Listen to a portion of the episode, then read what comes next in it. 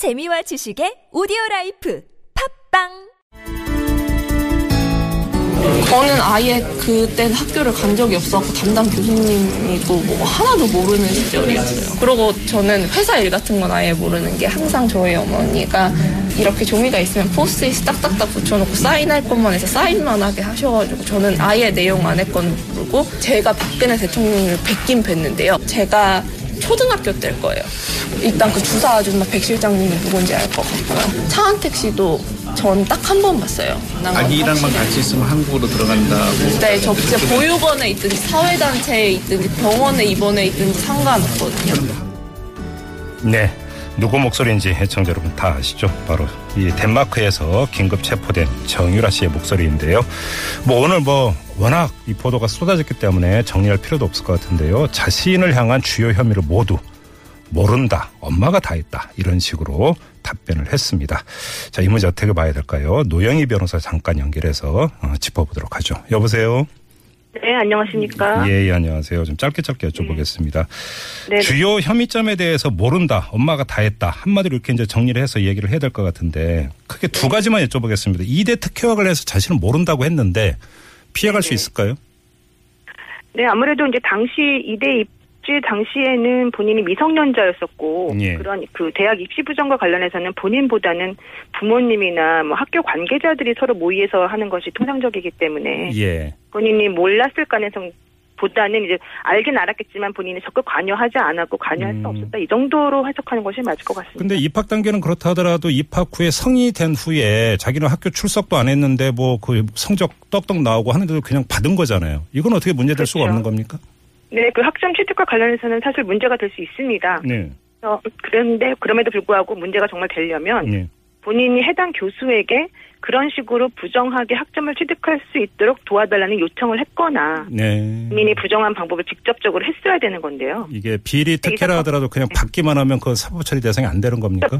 지금 본인은 선생님이 자기에게 그런 식으로 학점 준 것도 몰랐다고 얘기를 하고 있고요. 예. 본인은 자퇴할 생각이었다라고 주장을 하고 있기 예, 때문에 맞아요. 예, 예. 예, 학점 취득을 위해서 그렇게까지 부정을 저지를 이유나 동기가 없었다 이렇게 얘기하고 있거든요. 아, 그러니까 아주 중요한 고의성 부분은 완전히 지금 피해가는 그렇죠. 발언이네요. 그러니까. 예, 예.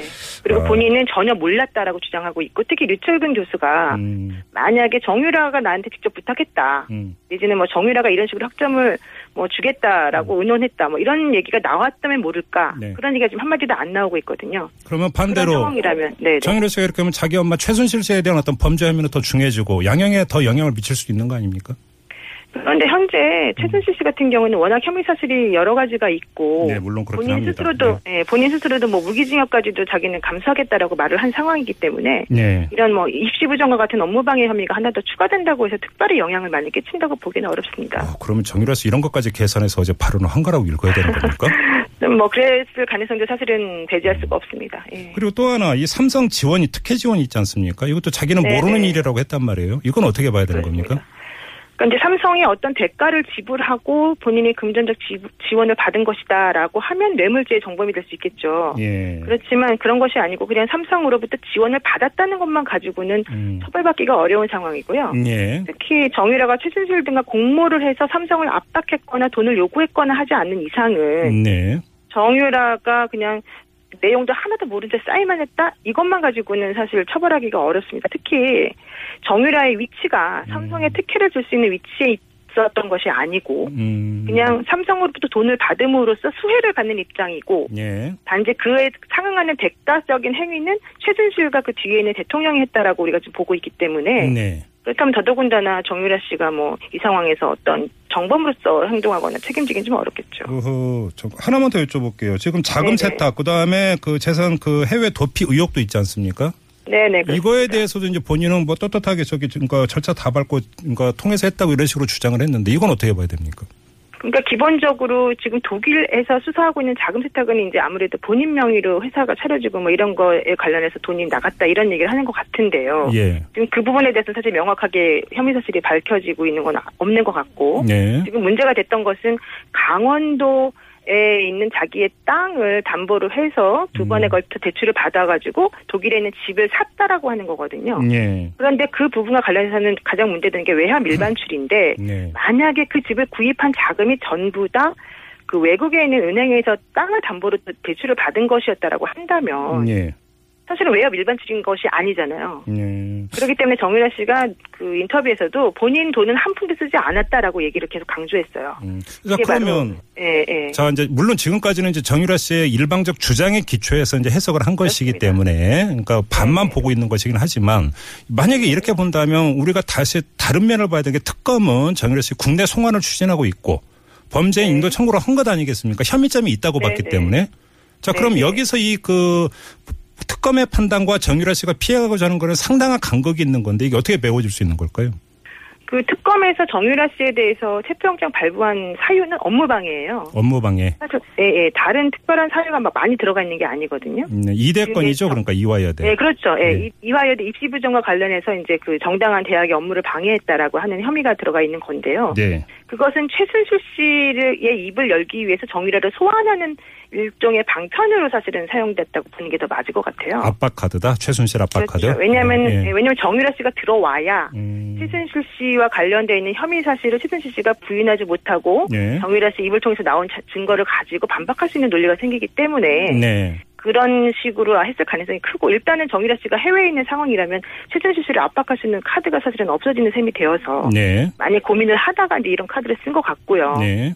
그래서 지금 현재 특검에서는 그 범죄인도 요청은 했지만 만약에 정유라 씨가 그 덴마크나 뭐 독일에서 법적인 대응을 하면서 만약에 한국에 들어오기를 거부한다면 사실은 데리고 들어올 수 없다. 특검 기간 내에는. 그러면 지금 변호사님의. 말씀에 따라서 그러면 그 이런 질문이 따라올 수도 있는데 최 그러니까 이 정래 씨 같은 경우는 아들과 함께 있을 수만 있다면 그다음에 불구속이라면 자신 네. 자진 귀국할 수 있다라는 어떤 의사를 피력하지 않았습니까?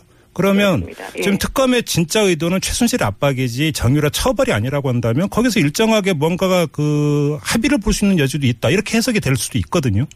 그렇죠. 그러니까 정유라를 처벌하지 않겠다는 건 아니지만 정유라에 대한 처벌 수준은 약해질 가능성이 있다는 것이고 예. 지금 그 세 가지 시나리오를 특검에서 안 그래도 얘기를 했습니다. 네. 그 덴마크에서 한국으로 정 씨를 강제 소환해 주거나 네. 우리의 그 범죄인 인도 요청에 의해서 정 씨가 한국으로 인도되거나 음. 자진 귀국하는 방식의 세 가지 시나리오가 가능한데 네. 제가 말씀드린 강제 소환이나 그 한국으로의 인도는 정유라 씨가 법적인 절차를 거치면 오히려 절차가 길어지고 특검 기간 내에 못 들어올 수 있다. 예. 그러니 자진 귀국이 가장 좋겠다라고 했어요. 근데 음. 처음에 정유라 씨가 자진 귀국할 수 있지만 대신 조건으로 불구속 수사를 주장을 하니까 예. 특검에서는 범죄인과 그런 식으로 협상할 수는 없다라고 딱 잘랐거든요. 음, 예, 그러다가. 예. 오늘은 태도가 조금 바뀌었습니다. 아, 예. 그래서 음. 예, 그 불구속 수사를 혹은 불구속 체포를 할 가능성도 조금 있는 것처럼 내비쳤는데 네.